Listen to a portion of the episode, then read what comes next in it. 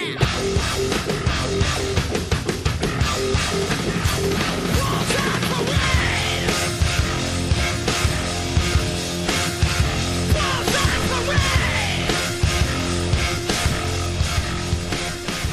back, Chelsea fans, to the latest episode of the Blues on Parade podcast, where all we do is talk Chelsea and talk shit about everyone else. Great weekend for Chelsea. Obviously, a great weekend for Chelsea fans as well. Um, if you guys didn't notice already, we did record our last two pods under our new name, the Blues on Parade podcast. So, this is actually the first time that we have uh, the full cast here to join us. So, I am pleased to introduce my trusty co-host as always. I'll start with you first, Sam, since you missed last week. Ooh. How have you been, man? And also, how is the new Sam? New psalm? What's changed? The name, homie. Oh, oh, the name of our podcast. Oh yeah, yeah. I mean, I haven't changed. I'm still the same. Um, but I mean, I, I listened to the last two episodes you guys recorded. You talked about the name change, the logo, everything. You didn't mention anything about our new intro and how sick it is. Fuck a Uh, copyright law, baby. Yeah, DMCA can can suck us, but uh, We, we have a lawyer. Yeah. Oh yeah. I mean, as your lawyer, uh, I can definitely say what, what we're doing is violating copyright law, but also as your lawyer, I don't care. It's good. All press is good press, baby. If they Let's if, go. if they if they come after us, all that means is we're big enough to be like come come after for someone to come after. So that's that's that's our litmus test right there to see whether we're a, a real legit podcast or not. But I uh yeah, I kind of ducked um last week. It did not want to talk about the last two matches uh, at all. So uh, this is this is the perfect week to come back. Thank God we are. I mean, we have this six 0 win. It was just it was waiting to happen. Like I I I honestly was hoping that it would happen, thinking that maybe we would still fall like be under this lull of just playing like shit, but thank God we didn't. Um, Andreas, how are you feeling? I feel great, man. I feel fantastic. We came back. We were back in our what what would you say that? Not a high horse, but just bounce Back right on back up. Yeah. We just we just bounced back, and that's exactly what we needed. It, it the way we did it was awesome. Six 0 does not say enough about how good the performance was. So yeah, I'm feeling good. I mean, like the last couple days, I had, or the, sorry, after the last two matches, I had my friends who are Arsenal fans, who are United fans, absolutely clown me so hard for the Real Madrid loss and uh, the it was Brentford loss, and thank the Lord like there there definitely is a God out there because he blessed us with not only a Chelsea 6-0 win but also a loss for Arsenal and United against two other crummy teams. So thank you, thank you to Jesus. Thank you to Allah, anyone who's up there, thank you. Um and Andres, you uh you finally hit your parlay, didn't you? Yes, sir. We we got it. We got it down. I, I I went ballsy based on like you said the Brentford and Madrid match. I asked for the three points. That one was the the least ballsy probably. I asked for a clean sheet, which after giving up 11 goals in two matches is a little bit again not something that you can calmly say. And then two goal scorers at least, and we had what four? Alonso, Werner, Yeah. Mount, Mount, yeah. and Kai. And Oh, yeah, Kai. four. Yeah. So, oh, and Zach to add a bonus said that Mount would score. So, yes, sir. Alright, If that, you guys that, are betting- that was probably like a plus five hundred parlay right i- there. if you guys are betting people, just remember five percent comes back to the Blues on Parade podcast. We have, Mhm. we all have Venmo. You to guys fight our copyright lawsuit. yeah, don't write the check to Roman's Empire Pod because that that check will bounce. Write it to Blues on Parade. Frozen assets. Frozen Yeah, assets. yeah. Exactly. Yep. Frozen assets. We're currently under investigation by the U- UK government, so um, yeah, let, let's do let's do Bitcoin, okay? Untraceable. Um, all right, let's talk about this matchup. Uh, we uh, switched it up a little bit. Switched up the shape. Went with a three-four-one-two. Mendy trusted in goal after giving up seven goals in the last two matches. Uh, looks like that decision paid off. Christensen, Thiago Silva, and Rudiger in the back. Uh, RLC playing right wing back. Marcos Alonso as the left wing back. Then Kanté and Kovacic. Mason Mount as the 10. And Kai Havertz and Timo Werner, the German duo, as our striker pairing. Um, so let, let, let's just jump right in. We got a question from the Dork Knight at Black Emoji. He said, What was so different today compared to the last two games? Where has this Chelsea been hiding? Zach, I'll start off with you. What what was different?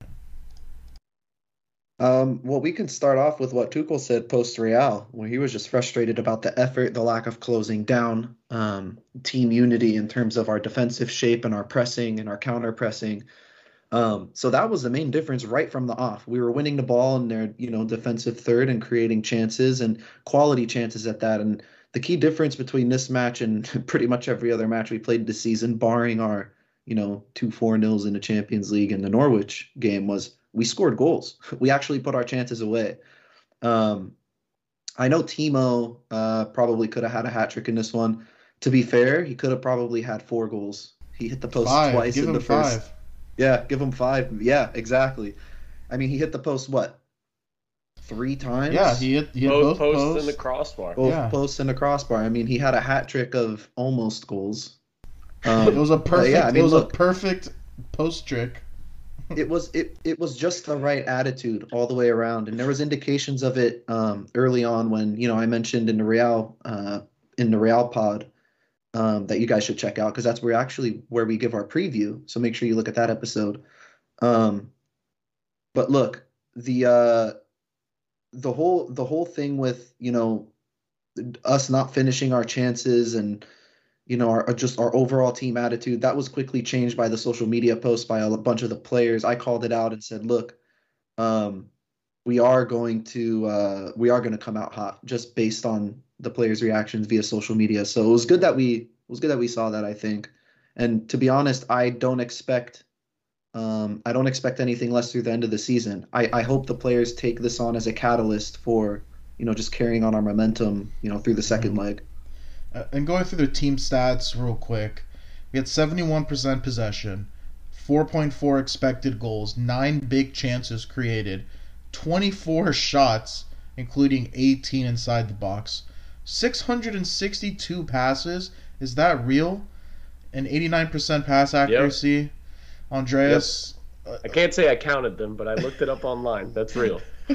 usually you are the one who uh, who who does count these these like nuanced things. I don't know. You're like hyper focused on that kind of stuff. But what do you think was the main reason for the sudden performance out of these four options? Do you think it was a Madrid wake up call, the formation, the work rate, or the player selection?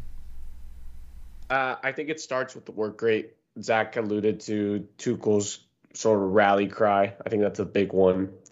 Uh, the the other part is I think the formation with the players chosen because it could have gone totally different is is probably what allowed us to have a, a quicker pace of play. Uh, you know, we've been very frustrated with how long it takes us to move the ball 10 yards up the pitch. And I believe the first goal, you know, we're still doing the same thing. We're recycling possession and doing all that, but it's in a quicker, kind of in a quicker fashion. The first goal went from Alonso to Rudiger to Thiago to Christensen to RLC, who crossed it back into Mount, who tapped it out to Alonso. So you would think that that would take that in a usual game that takes us eight minutes to get done. like obviously I'm exaggerating, but the way we moved the ball from one end of the pitch back to the other end of the pitch forward and across happened far sooner than anything we've seen recently. And that became sort of the theme for this match. We were getting the ball from the back line all the way, mostly through Mason Mount, uh, fairly quickly. And I think the midfield duo of Kovacic and Kanté really helped out in that. You know, if they had to release pressure, we had RLC and Alonso with tons of space wide, uh, rather than having maybe a, a crowded wide space of a winger plus wing back occupying the same space. So I think formation plus the players chosen uh, was a good sort of uh, partner to the fact that the work rate was was way higher than we've seen probably in the past couple weeks. Mm-hmm. And I don't know what to attribute that the lack of work rate in the last two matches. Uh, you know, coming off of international break, you know the the absolute chaos going on with the ownership fiasco. Uh, I mean, I don't know how much blame you want to put on Tuchel for not getting the players motivated. I feel like that has not been an issue for him in the past. Maybe it was these past two games and he was able to get to them finally today or yesterday. But thank God they they woke up for this match because they needed a wake up call. Let, let's talk about Timo Werner because we need to talk about Timo Werner after to, after that uh, after that um, performance he had. I I think the episode where it was just me and Andreas recording and Zach wasn't there, I think I officially wrote him off and said he's done, and that I would never. We both did. Yeah, you guys like wouldn't that. be the first. Yeah, and thank God Timo listened to that episode because he wanted to prove us wrong. Clearly, two goals, eight shots, and as, as Zach mentioned earlier, he had a perfect frame frame trick by hitting both he posts. hit for the cycle. Yeah, the he cycle. Did. There you go. Both posts and the crossbar. Uh, a key pass two times. Was only dispossessed two times. I gotta, I gotta say sorry. I gotta say sorry to Timo, because he really showed up. I think, like, the the connection with him, Kai, Mason Mount, and Kovacic was really really nice. Andreas, why did why did you think Timo found so much success in this match? Well, if you think that I'm about to say that Timo has turned a page and this is what we're going to see moving forward, you are very mistaken. I, I was trying to figure out why. Why is it that Timo Werner played so good? And it finally dawned on me. Ralph Hasenhüttl has Southampton set up like a Bundesliga side. That is the one reason Timo Werner looked like an absolute maniac out there. Sure, he he missed some chances, but the chances he was creating and the shots he was taking, I feel like looked a lot like what we thought we signed two seasons ago. Timo looked confident. He looked like he was in space. Uh, he was very decisive, surprisingly, on the mm-hmm. ball. I'm thinking specifically, I believe it was the goal that ended up being Kai's where he actually dribbled himself into the box, had a fake shot, and ended oh, up hitting yeah. the post. That was nice. Like we've never seen that from Timo, but looking a little deeper, Timo always scores on Southampton, always, and it goes back to the fact that Ralph Hasenhüttl has them set up this way. Do they have the fastest center backs to be running a full field press? No. If, if it gets disorganized, who's going to benefit the most? The fastest striker on the pitch. And I mean, the confidence in, in Timo grew a lot, which again I can attribute that probably happens the same way in the Bundesliga. He hit the both posts and the crossbar before scoring a goal, but he was getting his chances, and and to get that sort of high level output, he's not going to get that ever again. It's it was a slightly foolish, and it sometimes happens to them. I take it back. It happens to them at least once a season where Southampton gets pummeled we we didn't score nine on them or seven on them like the last two seasons have happened for them. But mm-hmm.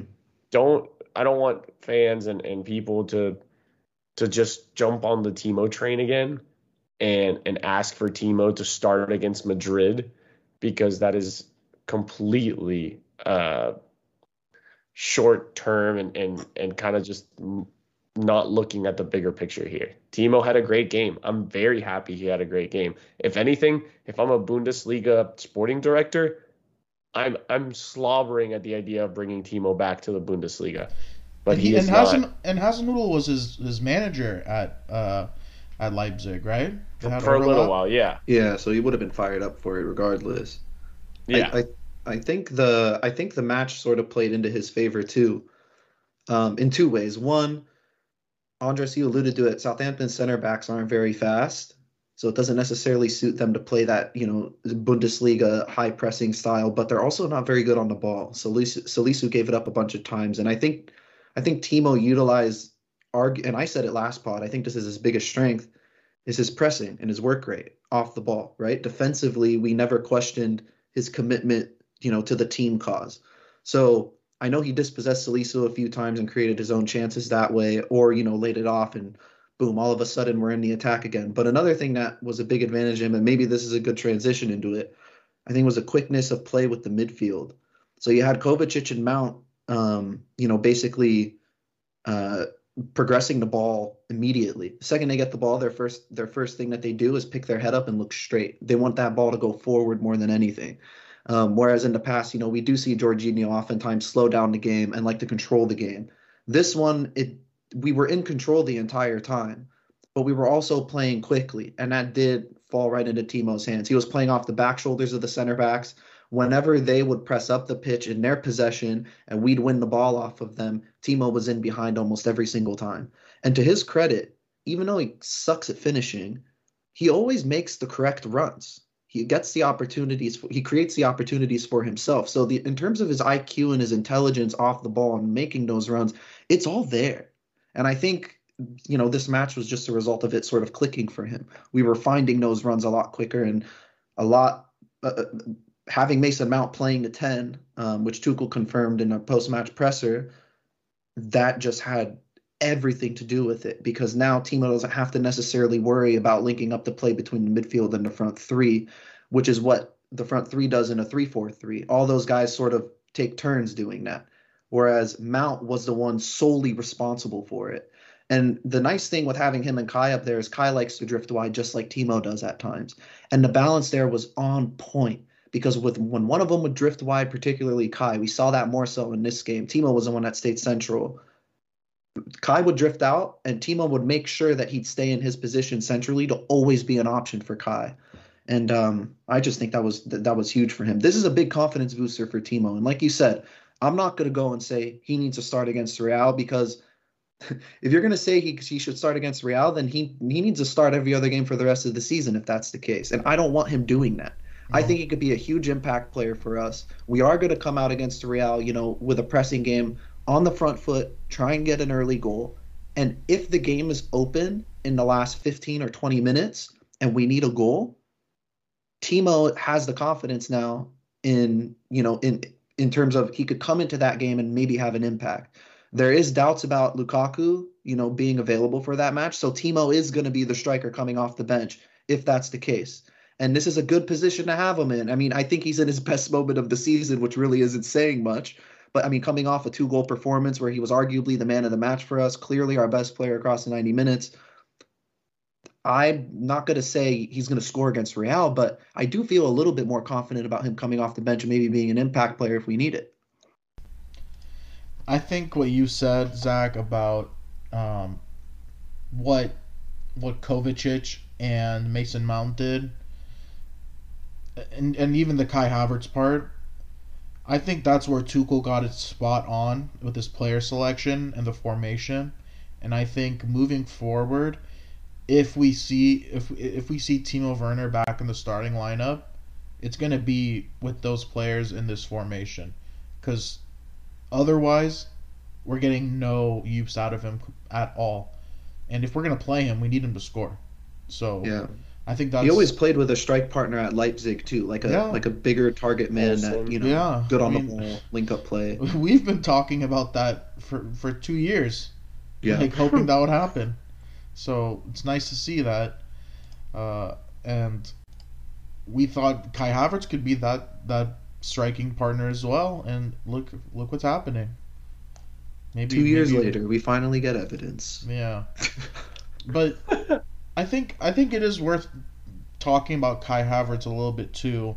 Um, he did have the goal, but Andreas, what what Zach said about their their fluidity together, their chemistry, them them playing, um, you know, knowing when to drift wide, when to stay central. What did you see from Kai Havertz this match?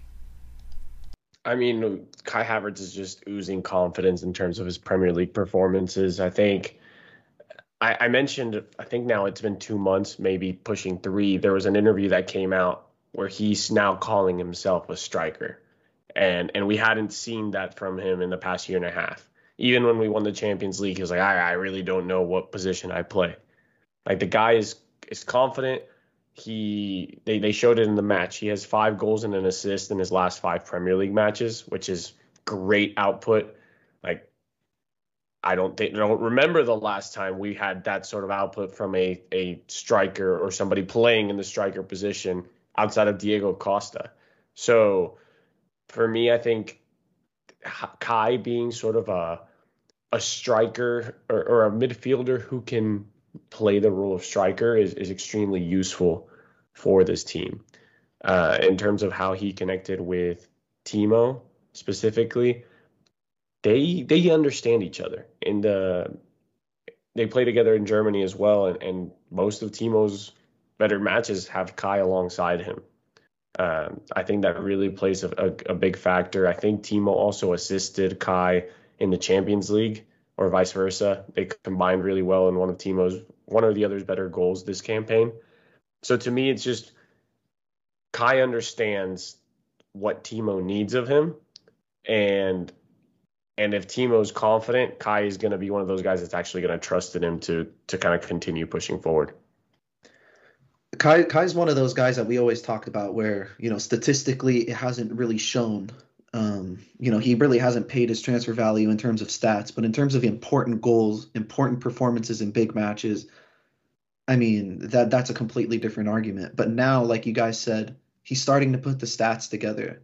And the body of work is really starting to show on paper, which is something I know we've all been crying for. But I find it interesting. We always criticized him before of, you know, I guess it's a sort of a result of his playing style, maybe the way he just runs and carries the ball or just carries himself in general, but it does look lackadaisical at times, right? And he has been criticized from for that before. And we're not seeing that um, as of late. The last two or three months, like you alluded to, Andres, it's been he has been this fuck you, I'm gonna get mine sort of player. And you have to have that sort of selfishness if you are going to be a striker and lead the line for Chelsea. So it's great that he's considering himself now, okay, I'm that dude. It's not a matter of all right, I'm just going to kind of fill in and help the team where they need me. No, I'm going to be the team striker and I'm going to score goals for them and I'm going to put in big performances for them. But his role from game to game sort of changes too. You know, sometimes he does take on the role of a more traditional number nine where he's looking to get in behind or, you know, play off of one of the center backs that's a little bit smaller than him and, you know, win headers in the box and make himself available for crosses and things like that. But other times he finds himself dropping in and being sort of a, a false nine, for lack of a better word, but sort of dropping into the number 10 spot and being a facilitator. In this game, we saw him drift wide way more than he normally does. And, you know, that's also something that's up his arsenal as well. So, in terms of him being confident, that's one thing. Now he's putting the goals together, that's another thing. But now you add his actual natural talent, his ability to play five or six different roles in the same position essentially. It's just it's ridiculous. You know, take players one on one, he could body fools, he could shoot from distance. He's great in the air. He's ice cold in front of goal in big matches for us. And he can double roulette two Southampton midfielders casually. Disgusting. Filthy. I mean, he is. He, I, yeah, I, I I don't think we've had a player uh, of his caliber in this type of form since since Hazard was here. I'm That's just gonna kind of go out that's on like- and say that. That's like a skill I accidentally do in FIFA, trying to do other moves, and I accidentally do the double roulette. He did it in real life on purpose. Twice. Twice, back to back. Yeah. It was dirty. Uh, all right. RLC surprising start at right wing back. RWC. Yeah, are we doing that or R? I don't know. RWLCB? No. no, that was from Yeah. our center back. Yeah. Oh, I don't we'll know. think. Yeah, we'll, we'll think about that one. Um, 17 letter acronym. yeah. Right wing back RLC. 39 passes, 87% completion, one key pass, which should have been an assist. 73 touches, 2 out of 2 tackles, 1. 9 clearances, 5 out of 7 aerial duels, 1. We actually got a question. Uh, this one comes from Ron, aka Bone Daddy Cool, aka Bone Daddy Deluxe, aka Bone Daddy Supreme. He asked, with RLC playing right wing back and literally being put out in so many different spots, what do you think should be the place we actually play him at? Andreas, is there, is there a, are we, are we Is there an answer? R- Uh, RLCB? I don't know. I I think he looked so far this season, and like whenever we see him be chosen for a random position, I think that's the best he's looked. I think he played both right mid and left mid when Palace ran a 4-4-2 when he was on loan there, and he was finding a lot of success. I think when Sarri initially brought him back onto the squad, he was playing winger and he was finding success. I think this is a good first step into him getting match speed and confidence necessary to then transition back to the center of the park. I think that he has struggled recently playing in midfield, and part of it is pace of like getting used to the pace of the game and, and just low confidence. But at right wing back, where he's going to be put into a position of a lot of 1v1s, that's something we know that RLC thrives in. You know, he mm-hmm. He's good at taking players on. He is good at going at defenders when he gets kind of his speed going. He can find a pass. Like that's not something that's new for him. And defensively, I mean, you alluded to it. I think him and Christensen had the highest aerial duels won. So even putting in the shift there, I just think that in this match, having a a player that can occupy either the their left mid or left back and and be a threat one on one, which is something that you don't think much when you think of Azpi, who would have been the right wing back, was key to to sort of spreading out their back line and allowing for Kai and Timo to get the sort of space that they did get in front of goal today. Yeah, I, I agree. I don't think he's a right wing back uh, long term.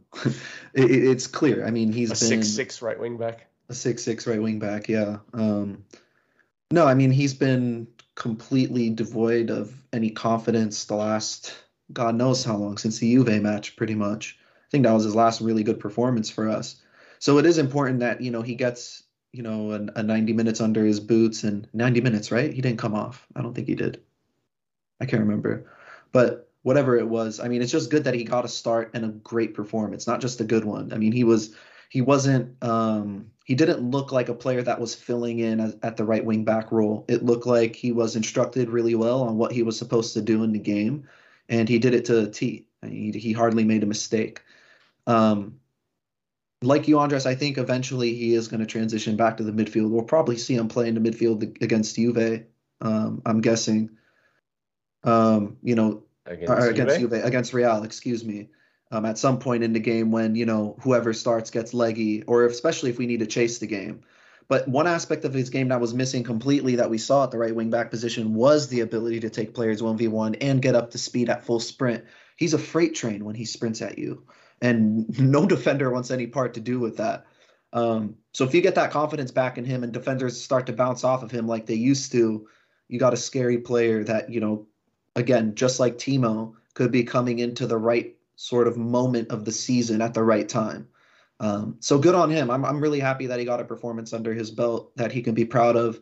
I know it hasn't been easy, um, especially with the whole squad around him sort of struggling for form as of late. But you know, it w- it was definitely the right time for him to put in a performance like this because it's clear w- with our with our depth in the midfield, we're we're gonna need him again at some point in the season, and um, of course in the important matches. So he needs to be as confident as possible for those.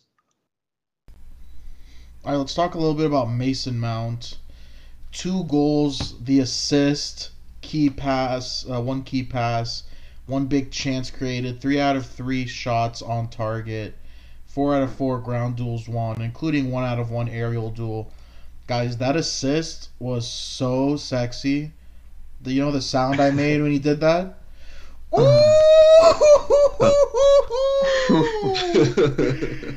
Damn, man, that was so sauce. To Marcos Alonso, like that was in the first five minutes of the game. I was like, So "Alright, sick. we're we're we're here, we're ready. Mason Mount is back. Um, but we we got a question about him. Is it about his haircut? No, thank God. Um, Proper English haircut. He went with the he went with the, the short hair. bowl. He went with the Foden, the Foden cut. Yeah. He's, hey, anything to get him playing at at Foden's level, I'll take it. Uh, this one is from another one from Black Emoji. He said, "We need to have a conversation about Mount's up and down season." Hmm, interesting. Zach, do you do you agree with his his uh, his idea that Mount's had a up and down season this year? I think uh, I think for any player getting 18 direct goal contributions in 26 league matches would be considered anything but an up and down season. uh, that's a successful season as far as I'm concerned. Um, you know, he has eight goal contributions in his last seven Chelsea appearances, so it's kind of hard to see where the up and down is. Yes, his form dipped at times when, it, but it did coincide with the team's form. Um, you know, he also had COVID. He had that weird injury issue where he had a toothache or something along those lines that kept him out. And apparently, you know, he lost he lost weight from it and had to sort of battle his way back to fitness. But look, in terms of production, he's ahead of the curve. I mean, he already surpassed his stats from last season. So if we're considering last season a good season for Mason Mount, just for context, he only had 11 goal contributions, six goals and five assists in 32 appearances. He already surpassed that in what six less appearances. He already has seven more goal contributions in that time span. So it's totally unfair to criticize him across the entire season's body of work because he's only getting better every time he plays and every season he plays for us. But yeah, I mean, you could criticize him for those specific matches. Everybody has those. But like I said earlier, all those matches where he was, no, I wouldn't say all of them, but most of the matches where he struggled, the team struggled. So I don't think it was a result of, you know, Mason Mount sucking being the reason why we lost those games. So I don't think he could be scapegoated in any way, shape, or form for the team's downturn in performance this season. It it's it's just ridiculous. So yeah, I mean, you guys know my Mason Mount bias. I think he's a future captain, leader, legend, and you know the statistics that he's putting up this season are just further proving that he should be, you know, the future captain of Chelsea once the old guard leaves. It's it's kind of crazy to say he had an up and down season. I love Black Emoji. It's all love, man, but I got to disagree with you on this one. I think I think he's been really good for us, and again, just like we talked about RLC and Werner, Mount wasn't a guy that was necessarily struggling for the numbers or the form or a starting position, but you know he's starting to come into peak form as well this time. So I guess you could kind of put him up there with Kai in terms of just oozing confidence heading into the Real match. But you could say that he's been inconsistent this year. I think that's what he meant by up and down season. Overall, as a whole, I would say he had a good season, or he- he's been having a good season so far. But I think it's very fair to say that he's been a little inconsistent. You know, But- but- but he's had again- stretches. Does that not coincide with the way the team is playing around him too? Yeah, but I mean, like he's he's such an important player. If he doesn't play well, we don't play well. It's like, what's what's the cause? What's what's the real cause? Is it Chelsea playing bad so he plays bad, or he plays bad so Chelsea plays bad? So it sounds like he's a victim of his own success. Huh? I don't think that's what I said, but sure. Yeah, that's a Well, no, nice because he's been so good for us in the twisting that. past that when he has one bad game, we're like, oh shit, he sucks. No. he's been- Okay, yeah, yeah, yeah. Saying no one's saying he sucks, but he has had up and down. He hasn't had an up and down season where he's. He's had He's- bad performances. yeah, yeah, that's sure. fair. That's fair. I know, but but were those not bad team performances? That's what I'm saying. It's not. Really? It, listen, listen. It's not like the. It's not like the Lukaku argument where the team around him is playing well and the guy just can't hit a, a cow's ass with a banjo or what, however the saying goes. But like, oh, that's it. yeah, I just Chidge says that one. I, I picked that one up off of him. It's awesome. But I just I just don't know. Like it's not an up and down season. He's had bad performances, but this isn't an up and down season, guys. It's not like he has five bad games and five good ones. he has he's had Yeah. he's been really good across the whole season. like- he has the yeah. highest match rating, average match rating in the league this season for us, second to Ben Chilwell, who only played six games. So yeah. up and down. He's been I our best player this season for sure. And I'd say out of, he has four good matches, one bad one bad match for every four good matches. So Yeah, that's fair. that's I guess that's, that's a fair. that's a good ratio to have. It's all a black emoji. Um, all right, let's go through a couple more questions. This one's from another one from Ron. He said, "Is this the catalyst to get us back to where we were and on to the promised land?" Hashtag Bop Ultras. That's our new our new hashtag. Um, and the promised land. Is he talking about Premier League title chase? It's still on, boys. Liverpool and City drew today. They draw points. We're we're slowly inching our way back. We got a game in hand on them. We'll see. Yeah, well, what happens? Or is he talking Oh, about yeah. Champions League? I think that might be a more reasonable thing. Or, or just another trophy in general. Oh a yeah, good we have to the FA Cup too. Gotta get one more. I think I think he just means form in general, right? Because we started April like a freaking dumpster full of shit on fire. So the fact that coming off of back-to-back losses where we conceded so much, we make up that sort of deficit with a six-goal win. Yeah, I think this could be the catalyst. I think let's say we go in and we beat Madrid uh, midweek maybe not by enough goals, but the differential gets us eliminated. I still think that that's going to continue to carry over throughout the rest of the season. Just uh, this past week when we were previewing Southampton, I was saying, well, it is typical Chelsea to rely on other teams to get us across the line when it comes to top four. But I really think that Tuchel will not let these players get their foot off the pedal, even if it gets tough. Like I, I really can't see a, a lackadaisical performance or or a, a match where tactically we get it so wrong anymore.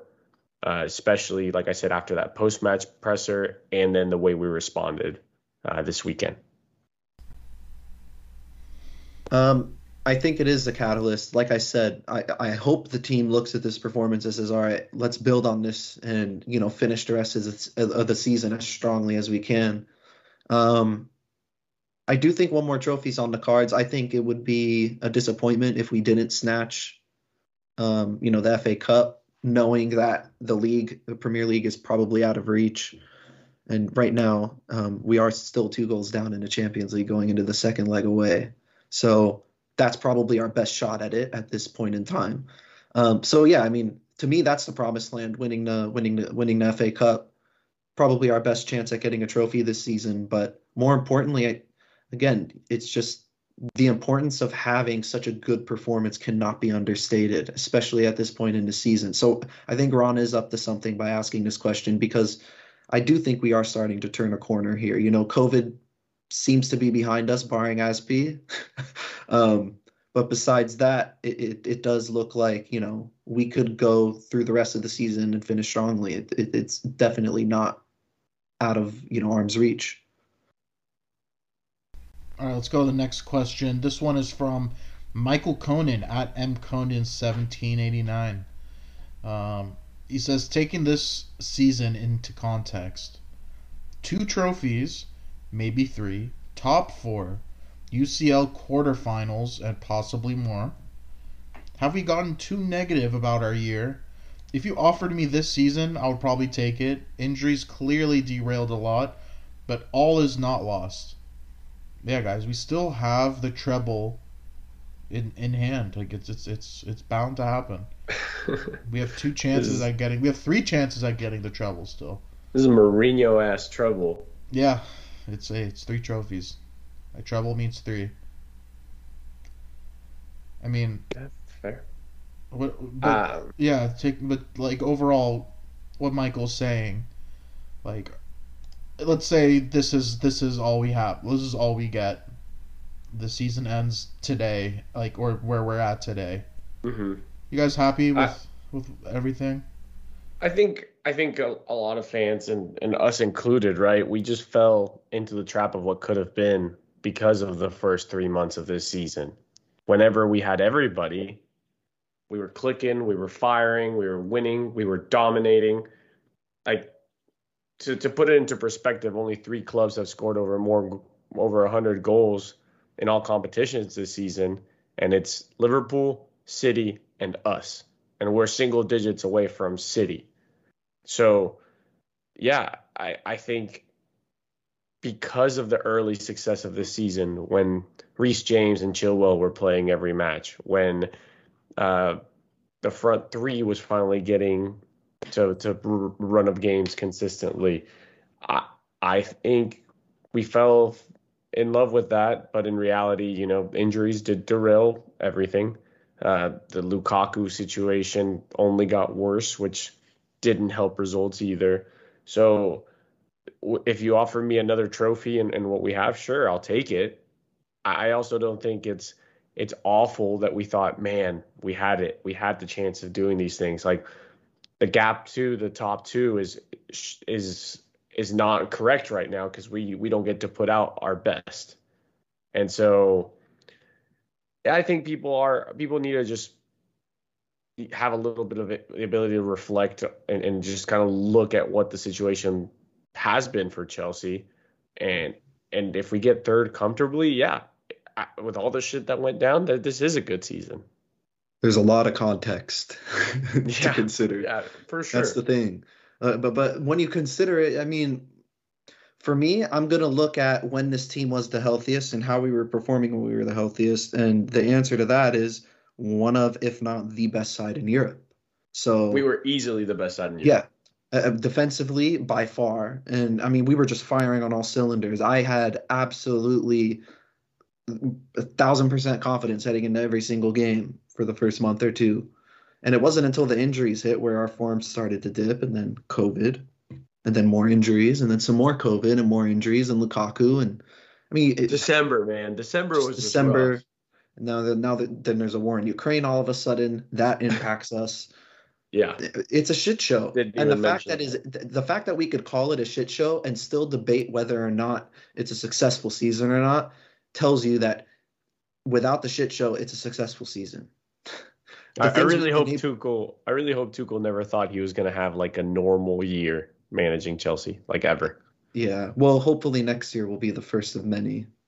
But no, um, no. I, I, I look at our best, at our healthiest. I'm very, very happy with the team. So, and credit to them for you know staying competitive this long into the season with everything mounted against them. I mean, it seemed like every single domino that needed to fall against us fell against us, and we still have some way of staying relevant. So, credit to everybody that's been involved. It's it's awesome. Yeah. Um. All right, let's go on our last question. This one is from Ronnie Ashworth at CFC underscore Ronnie. He said, "Same again on Tuesday. 6 0 away at Real Madrid would be nice. Another average day for Timo Werner. Next three games are going to be very interesting for our season. Predictions?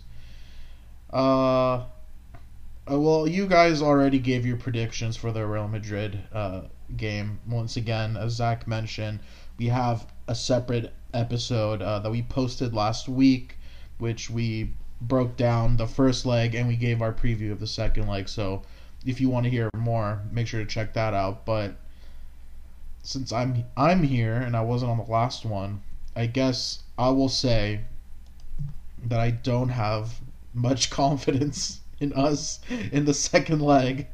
I'm, I don't know. Did you guys have? Did you guys say that too, or were you guys more optimistic than I was? we said it was do. I mean, it was. Look, it's doable. Of course, of course, it's not over. That it's it's going to be very very difficult they're gonna. I mean, you we we saw how Real Madrid played against PSG in the first leg, where they absolutely parked the bus, and the only reason why PSG scored was because they have Kylian Mbappe, and we don't have Kylian Mbappe. We have Timo Werner. Well, we, we have, have, Kai, Kai Havertz. Havertz. Okay, Kai Havertz. He loves, he loves the Champions League night. He does. He loves the Champions League night, but um, it's gonna be very tricky. It's it sucks that Dave recently caught COVID. I don't know how that's going to affect the lineup. Have we? When was the last time we've seen Calabino as a center back, or even play in general? It's been a while, huh? Uh, just before the international break. I think So we haven't seen him in April. Struggling for form. He's another one that's made a lot of individual mistakes lately. Like I really think I think that he might be the one to get the call to play place in our back three. I mean, we're going to stick to it. We have to. Um, so it would it's I I'm just so happy I'm I'm not Tuchel and have to make that decision. I'm really happy I don't have to make that decision. But we'll see. It's hard for me to make a make a, a conscious, you know, like a, a real dis like prediction without you know sounding like a homer and saying we're gonna win or sounding like an asshole and saying we're probably not gonna win so i'll just leave it at that i guess I, I just hope we like at least win the match. But like if, if it's, it's not enough, yeah, yeah. If it's not enough, then it's like well, we shot ourselves in the foot because that's what the, the first like kind of came down to, right? Just those individual mistakes at the end of the day. So I just want a strong enough performance. But hey, we have we we spent over an hour or, or close to it at least speaking about it. So they can, you know, if you're listening still, you can go and on your commute back home, pop that pod in before the the Tuesday match. Why wouldn't you want to listen to that pod? I mean, you get the headbang for the first 10 seconds before you hear our lovely voices. Um, yeah, we went really in depth about it, so make sure you guys check that out. Sam, um, do you have anything else to add before uh, before we sign off here? no Andres, i think that's who Go good is listen. Listen. not paying attention. That's Anyways, no. that I'll take that as a no. Um, yeah, so that kind of Go wraps listen, up the just go listen. We yeah, just go listen. That's all we can say. Um, make sure you guys are keeping your eyes open for um, our next pod. We will be dropping one after the second leg against uh, Real Madrid. Um, so make sure you keep your eyes open for it. Let us know what you think. Also, let us know what you think about the new logo, the new rebrand. We're very proud of ourselves. Um, so until next week, keep the blue flag flying high, everybody.